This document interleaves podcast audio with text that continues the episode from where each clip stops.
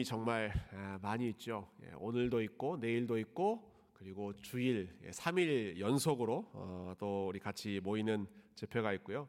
또 지난 주 중에는 아, 우리 월화수 중고등부 수양회가 있다 보니까 거의 매일 뵌 분도 여기 몇 분 계시는 것 같습니다. 거의 우리 2022년의 마지막 한 주를 어, 교회에서 같이 시간을 많이 보냈는데 우리 많은 행사 또 많은 집회가 있지만 아, 그때 그때마다 또 우리를 새롭게 하시는 하나님의 은혜가 아, 더 풍성하게 저와 여러분의 마음을 채워주시고 또 새롭게 해주시기를 기대하고 소망하고 그런 마음으로 오늘도 우리가 이 말씀으로 어, 또 함께 은혜 받았으면 좋겠습니다.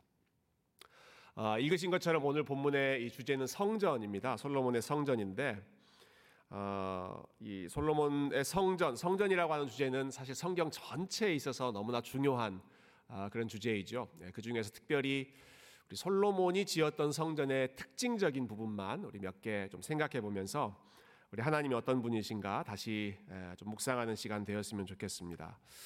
아, 먼저 오늘 본문에 보면 어, 성전 건축이 언제 시작됐는가 하는 그 타임 프레임, 예, 시간적인 배경을 말함으로써 이 성전 건축 프로젝트가 아, 기록되고 있는데요. 6장 1절 한번 다시 보시면 이렇게 시작하죠. 이스라엘 자손이 애굽 땅에서 나온 지 480년이요.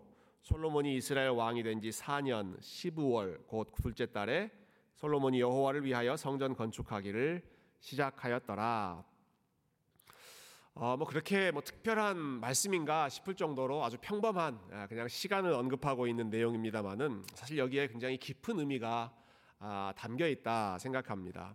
왜냐하면 아, 지금 이 말씀을 통해서 이스라엘 국가가 언제부터 시작했는가 하는 것을 하나님께서 또 이 성경 기자가 천명하고 있기 때문에 그렇습니다.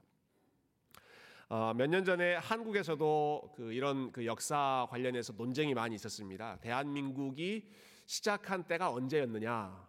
아, 여러분 언제 대한민국이 시작했습니까? 네, 여러 가지 그, 그 이론들이 있죠.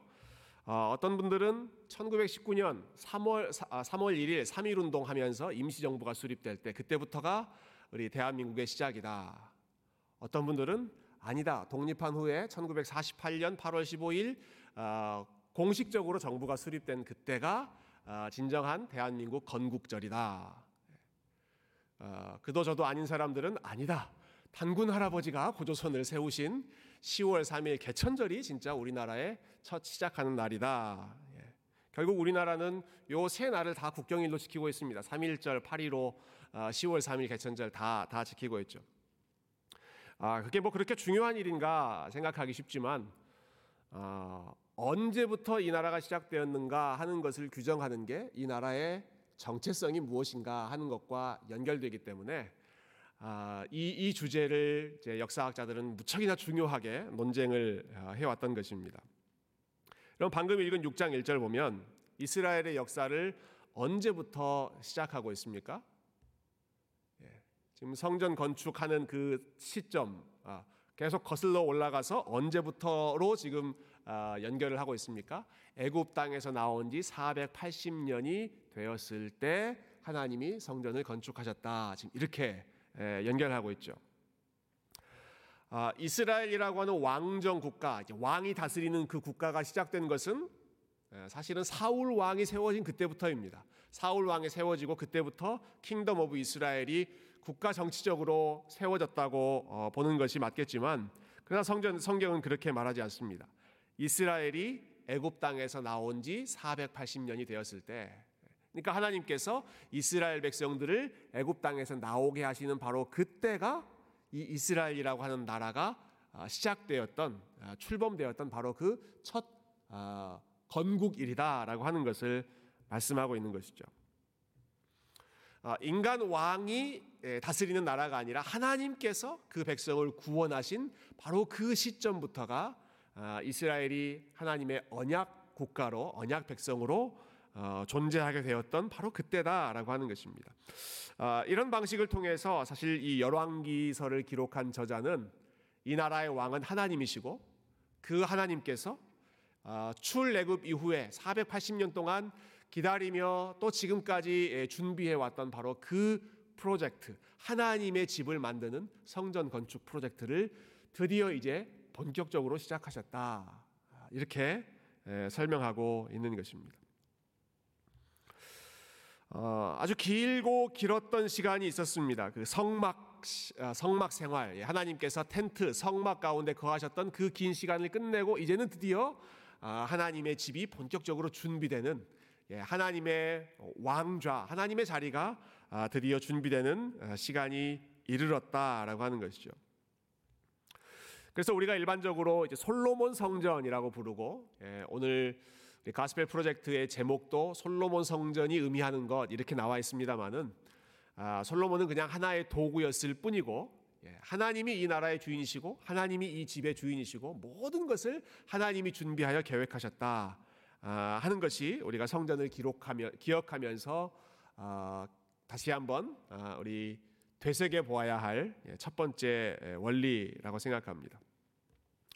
사실 이 모든 과정을 하나님이 준비하셨죠. 하나님께서 다윗의 마음 가운데 성전 건축하고자 하는 그러한 마음을 주셨고 또 비록 다윗이 그 일을 본격적으로 진행은 못했다고 하더라도 재료 준비하고 사람들 준비하는 그 모든 과정을 준비하게 하셨고 또 심지어는 예, 우리가 다 읽지 않았지만 이 성전을 건축할 때는 이스라엘 사람들만 아, 작업에 동참한 것이 아니라 이방의 그 주변에 두로라고 하는 나라가 훨씬 더 아, 많은 인부들을 보내면서 주변 나라들이 함께 이 일에 동참하는 것을 볼 수 있습니다. 다시 말해서 하나님의 왕권, 하나님의 집을 짓는 데 있어서 이스라엘만 하는 것이 아니라 그 주변 이방 나라들까지도 함께 동참할 정도로 하나님이 이스라엘의 왕뿐만 아니라 온 세상 열방의 왕이시다 하는 것을 이 성전 건축을 통해서 단적으로 예, 보여주고 있었던 것이죠. 자, 그래서 첫 번째 기억할 것은 아, 하나님의 왕국 그리고 하나님의 집, 예, 하나님이 주인공이시다라고 하는 것을 아, 다시 한번 기억했으면 좋겠고요. 또 한 가지 예, 성전이 뭘 하는 장소인가 하는 것을 단적으로 보여주는 아주 중요한 증거는 어, 조금 전에 이제 성전의 시간에 대해서 이야기했는데요. 성전이 세워진 장소가 무척 중요합니다. 성전이 어디에 세워졌는가? 예, 성전이 어느 장소에 세워졌는가? 이 굉장히 중요한 부분인데 어, 오늘 본문과 병행 본문이라고 할 수 있는 역대하 3장 1절 그 말씀 보면 그 장소가 이렇게 기록되어 있습니다. 우리 3장 1절 한번 같이 읽어볼까요? 시작. 솔로몬이 예루살렘 모리아산에 여호와의 전 건축하기를 시작하니 그곳은 전에 여호와께서 그의 아버지 다윗에게 나타나신 곳이요 여부스 사람 오르난의 타작 마당에 다윗이 정한 곳이라. 예. 솔로몬이 성전 건축했던 그 장소가 어디라고 나와 있죠? 예루살렘의 모리아산 이렇게 나와 있죠. 모리아산. 모리아라고 하는 이름은 제가 알기로 성경에 딱 두 번 나옵니다. 어, 지금 역대하 3장 1절 성전 건축하는 장소로 모리아가 나오고 또 한 번은 어, 어디서 나올까요? 아주 유명한 일이 있었던 곳이 모리아 지역이죠. 네. 아, 여러분 다 알고 계시면서 부끄러워서 말씀하고 있지 않은 것을 저는 잘 알고 있습니다. 아, 창세기 22장에 보면 예, 너무나 중요한 그 사건이 있죠. 창세기 22장 2절도 우리 밑에 한번 같이 읽어봅시다. 시작. 여호와께서 이르시되 내 아들 내 사랑하는 독자 이삭을 데리고 모리아 땅으로 가서 내가 내게 일러준 한 산 거기서 그를 번제로 드리라. 예, 모리아라고 하는 지명이 한 번 더 나오는 곳이 바로 이 지명이었습니다. 아브라함이 자기 아들 이삭까지 아끼지 않고 하나님 앞에 바쳤던 바로 그 산이 모리아 산이었습니다. 어, 그리고 이 모리아 산을 어, 아브라함이 여호와 이레라고 부르죠. 하나님이 준비하셨다. 예, 그래서 사람들이 에, 그 모리아 산을 여호와 이레라고 부르면서 그 산에서 하나님이 준비하실 것이다, 준비될 것이다 이러한 믿음을 함께 고백하는 아, 장소가 되는데요. 어, 그러니까 이, 이 모리아 산은 예, 이 모리아 산 사건 여러분 잘 에, 아시니까 길게 설명하지 않겠습니다. 이 모리아 산은 굉장히 깊은 의미가 들어있는 산이죠. 아브라함이 가장 소중한 아들, 가장 소중한 것까지 하나님 앞에 아끼지 않고 바쳤을 정도로 하나님을 향한 마음을 고백했던 산이 모리아 산이고 그러나 동시에 아, 하나님께서 아브라함에게 이삭을 죽이도록 끝까지 방치하신 것이 아니라 오히려 아브라함을 위해서 대신 이삭 대신 죽을 제물 순양을 준비해 놓고 기다리셨던 산이 또한 모리아 산이었습니다. 아브라함은 아브라함 나름대로 하나님을 향한 사랑의 마음을 표현하고 그리고 동시에 하나님은 하나님 나름대로 가장 중요한 것 이삭을 대신하여 아, 하나님 앞에 제물을 드릴 그 어린 양을 또한 준비해 주셨던 바로 그 산이 모리아 산이었죠. 어, 저는 이 모리아 산에 하나님이 성전을 세우셨다. 척이나 어, 참 중요한 어, 의미가 있다고 생각하고요. 어떤 면에서 보면 하나님 참 주도 면밀한 분이시다라는 생각이 들 정도입니다. 예. 그 성전이라고 하는 장소, 모리아라고 하는 장소가 가지고 있는 의미가 너무 너무 어, 중요하고 특별히 예배, 예. 예배에 대해서 이보다 더 상징적인 장소가 없기 때문에 그렇습니다. 예배라는 것은 무엇인가? 성전이라고 하는 것은 어떤 장소인가? 우리에게 가장 소중한 것을 하나님 앞에 드리는 그 시간이 예배의 시간이고 그리고 그 장소가 성전이라고 하는 공간이었습니다. 예. 아브라함에게 제일 중요한 것 그리고 저와 여러분의 삶에서 가장 중요한 우리의 마음과 우리의 물질과 우리의 시간과 우리의 정성을 하나님 앞에 드리는 것이 예배이고 또 그 일을 하는 장소가 구약 시대 때에는 성전이지 않았습니까? 어떻게 해서 우리가 우리의 가장 좋은 것을 하나님 앞에 드릴 수 있는가? 왜 그렇게 해야 되는가? 하나님이 우리에게 가장 좋은 것을 주셨던 분이시기 때문에 예. 하나님께서 아브라함을 위해서 순양 예, 장차 오실 예수 그리스도를 예표하는 그 어린 양을 준비해 놓고 기다리셨고 예, 하나님께서 아들 아까지도 아끼지 않고 내어 주신다라고 하는 사실을 이보다 더 풍성하게 보여준 사건이 없었을 정도로 중요한 곳이 모리아산이었기 때문에 바로 그곳에 성전을 세우고 이스라엘은 이스라엘대로 하나님을 경배하고 하나님은 하나님대로 이 성전을 통해서 이스라엘 백성들을 향한 하나님의 은혜와 사랑을 계속해서 부어 주시는 것이죠. 아, 이처럼 성전이라고 하는 공간은 아, 단순히 엄숙하게 예, 종교 예식을 행하는 예, 그러한 예, 어떤 딱딱한 공간이 아니라 아, 하나님을 사랑하는 자들이 하나님을 사랑하는 마음을 표현하는 공간이고 아, 그리고 그렇게 할 수 있도록 하나님께서 그 백성들을 향해 하나님의 그 은혜, 하나님의 넘치는 사랑을 부어 주셨던 아, 장소가 성전이었고 그 일을 하는 시간이 하나님께 제사를 드리는 예배를 드리는 시간이었고 지금은 우리가 비록 성전이라고 하는 공간을 어, 우리가 가지고 있지는 않지만 그러니까 저와 여러분이 계속해서 이 모리아산의 원리, 성전의 원리, 아, 또 제가 자세히 설명을 드리지 않았지만 또 이 모리아산은 아, 다윗이 또 하나님 앞에 희생을 바탕으로 제사를 드렸던 그 아라우나의 타작 마당이 있었던 곳이다. 그런 설명도 조금 전에 잠깐 나왔었죠.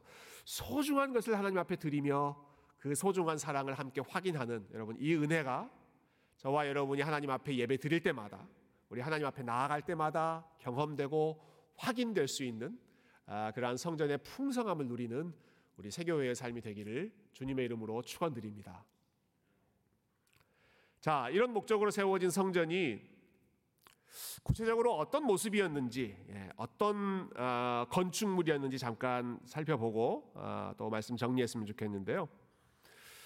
어, 6장과 7장 열왕기상 6장과 7장에 아주 디테일한 내용들이 많이 나옵니다만은 예, 그것까지 다 예, 설명할 수 있는 아, 그런 능력이 저에게 없고요. 전, 저는 제가 한 가지 확실하게 아는 것은 이 성전의 사이즈입니다. 성전의 크기. 예, 그건 아주 분명하게 나와 있는 것 같아요. 2절에 나오죠. 2절. 자, 2절에 보시면 어, 우리 2절 한번 같이 읽어볼까요? 시작. 솔로몬 왕이 여호와를 위하여 건축한 성전은 길이가 60 규빗이요 너비가 20 규빗이요 높이가 30 규빗이며 예. 길이 넓이 높이 예. 이것을 각각 규빗이라고 하는 단위를 사용해서 어, 설명하고 있습니다. 어, 규빗이 어느 정도 길이인지 예. 큐빗이라고 나오, 나오는 이 단어가 어느 정도 길이인지 예, 참 애매합니다. 학자들마다 그 기준이 조금씩 다른데요. 일반적으로는 성인 남자의 팔꿈치부터 손끝까지 예, 이것을 한 규빗이라고 정했다고 그래요. 어, 이건 사람마다 같을까요, 다를까요? 여러분 옆에 계신 분하고 한번 팔꿈치 어느 정도 길이인지 한번 대보시겠습니까? 아, 각자 다 다르죠. 그런데 아, 일반적으로 아마 평균치를 내서 규빗하면 어, 약 45cm, 예, 45cm 정도를 규빗으로 정했다고 합니다. 그 다음 슬라이드 한번 보여주시겠어요?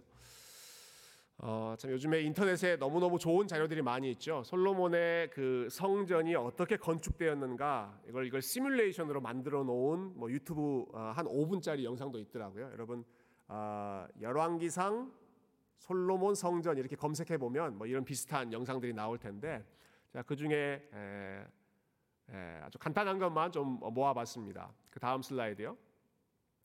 아, 이런 사이즈입니다. 제일 긴, 긴 쪽은 60규빗이고, 다음에 폭이라고 하죠. 넓이는 20규빗, 제일 아래쪽이고요. 그리고 높이는 30규빗인데, 아까 제가 규빗이 45cm 정도라고 말씀드렸죠.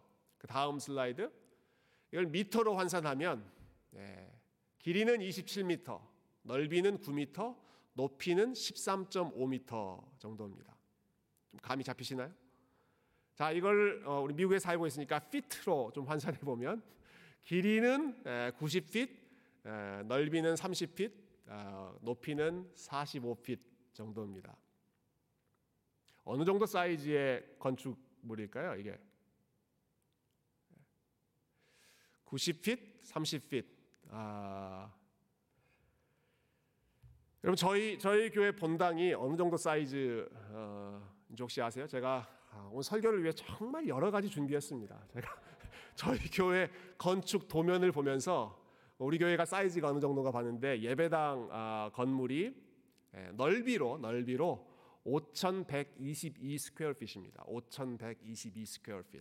끝에서부터 다 어, 이건 저의 저의 뇌피셜이 아니라 아, 우리 건축하시는 서동준 집사님께서 직접 다 실측하신 그, 내용, 그, 그 단위가 5,122 feet인데 여러분 솔로몬의 건축물을 보면 저걸 넓이로 환산하면 9327 2,700 square feet 정도입니다.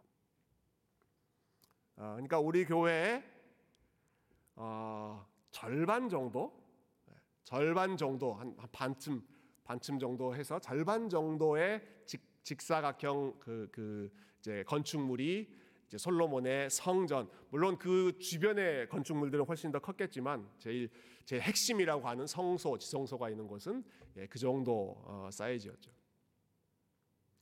어, 어떤 느낌이 드세요? 성전이 큽니까 작습니까?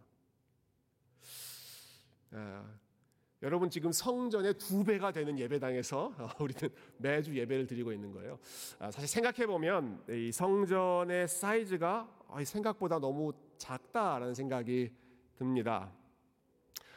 한 나라를 대표하는 신전 아닙니까? 한 나라 예, 이스라엘 전체를 대표하는 예, 그 신전 temple이 3천 square feet 정도 물론 높이는 조금 더 어, 높았을 것 같은데요. 그 정도의 사이즈다. 아마 당시에 다른 지역에 있었던 뭐 주변의 나라나 뭐 이집트나 뭐 로마나 어, 이러한 그 신전들에 비교해 보면 글쎄요 파르테논 신전이 어느 정도인지 제가 잘 모릅니다만 훨씬 이보다는 더 크지 않았을까 싶어요. 네. 어, 사이즈 자체는 별로 그렇게 큰 네, 그런 큰 건축물이 아니었고 어쩌면 다른 신전들에 비해서 좀 왜소해 보이기까지 하는 그러한 느낌이 듭니다만은 아, 그러나 하나님은 애초에 예, 건물의 크기 혹은 건물의 화려함에 에, 그렇게 에, 크게 신경 쓰는 분이 아니셨죠. 이전 480년 동안 예, 텐트 아, 성막에서도 어, 480년 동안 거하시면서 이스라엘 백성들과 동행하시면서 온 세상을 다스렸던 분이시기 때문에 어떤 건물의 사이즈로 압도하거나 아, 그분의 영광을 다 드러내려고 하는 분은 분명히 아니었습니다. 정말 하나님께서 중요하게 생각하셨던 것은 어떤 건물의 웅장함이나 크기가 아니라 그곳에서 예배를 드리는 성도들의 마음, 정성, 하나님을 사랑하는 백성들의 영적인 아, 그런 하나됨 네. 이것이 성전이라고 하는 건물보다 훨씬 더 중요한 것이었다라는 것입니다.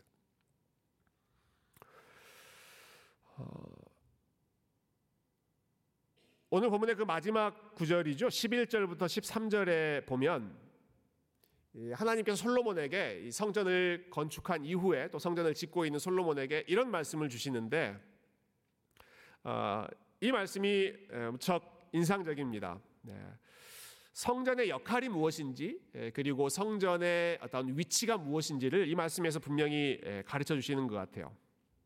우리 한번 같이 한번 읽어보십시다. 11절부터 시작.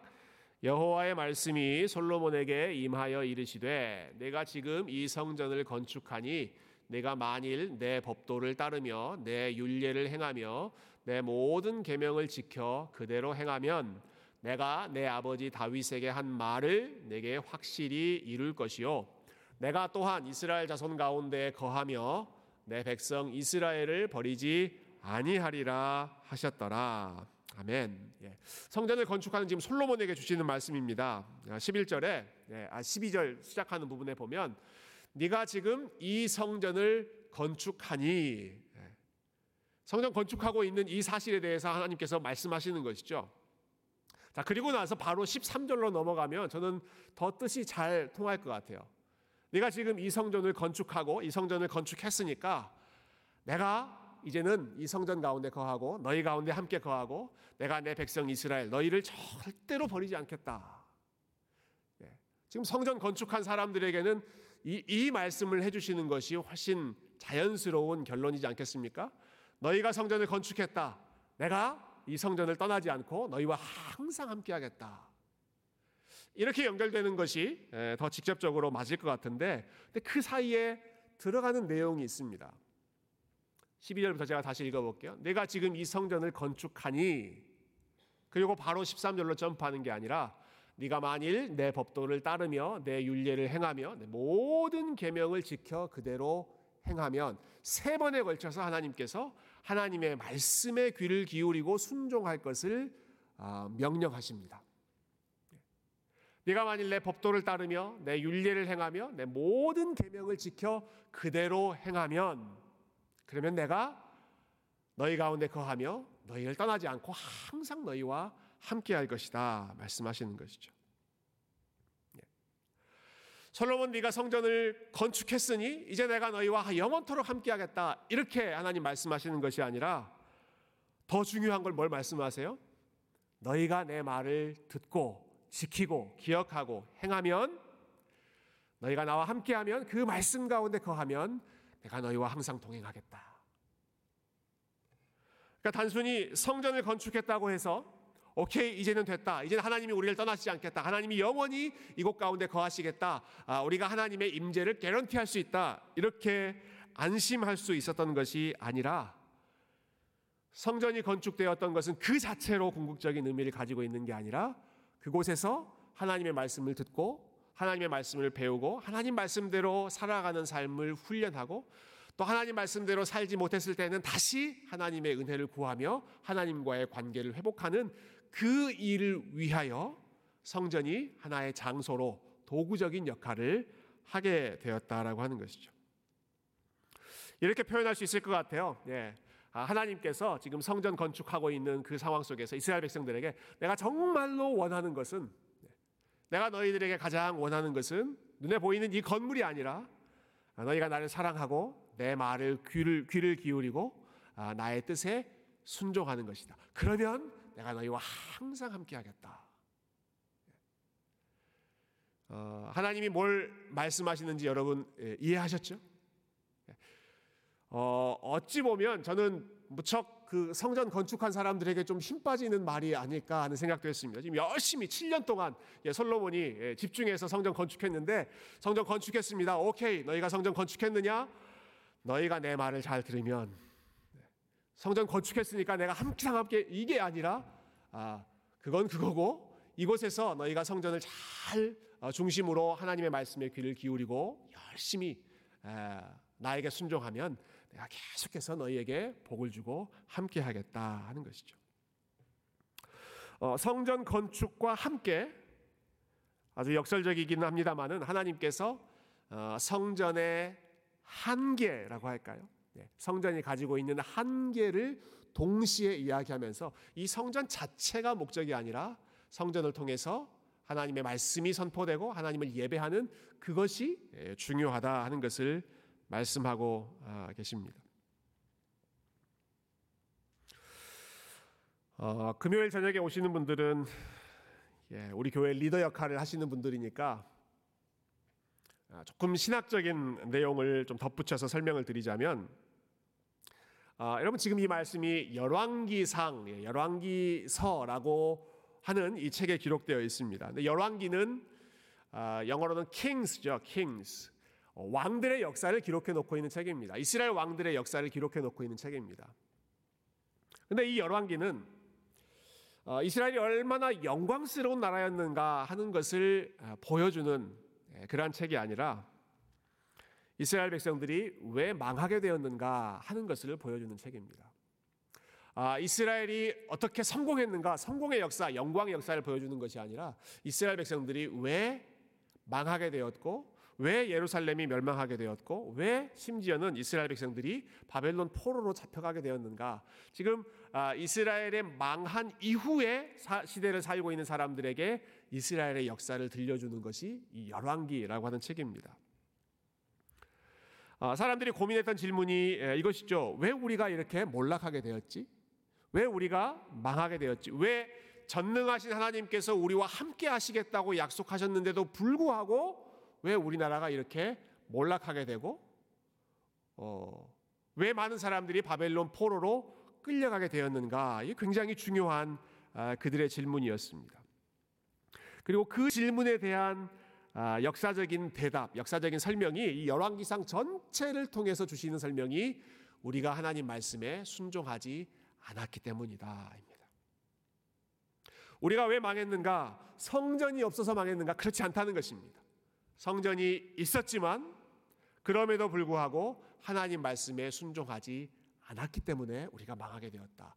그 원리를 성전이 건축된 바로 직후에 하나님 말씀하시는 것이죠. 성전이 건축되었지만 너희들이 내 말에 잘 순종해야 아, 그것이 나와 너희들 사이의 관계를 이어주는 연결고리이다. 정말 중요한 것은 말씀에 대한 순종이고 그 일을 잘 할 수 있도록 성전이 필요한 것이다 하는 그 원리를 하나님 말씀해 주셨던 것이죠. 예.